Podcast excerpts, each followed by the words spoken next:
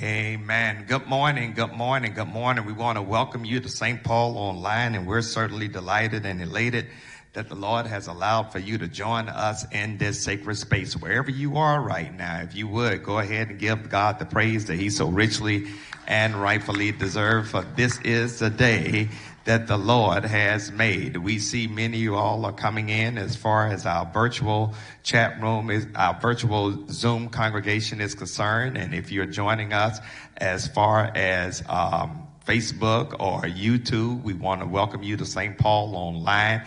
I want to encourage you, if you would, share this stream as far as your personal network is concerned.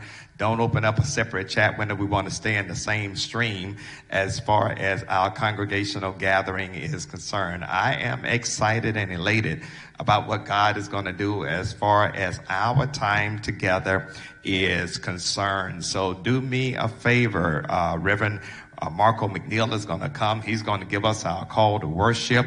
And of course, we're looking forward to many of you all coming in as far as our virtual congregation is concerned.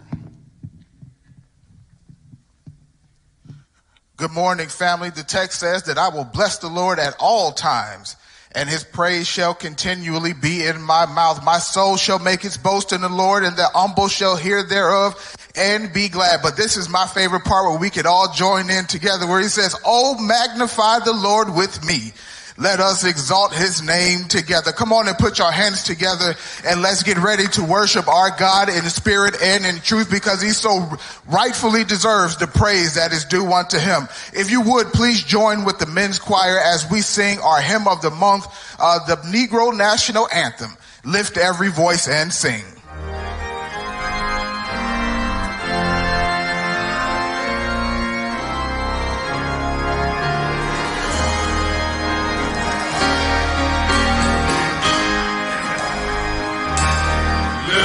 Every voice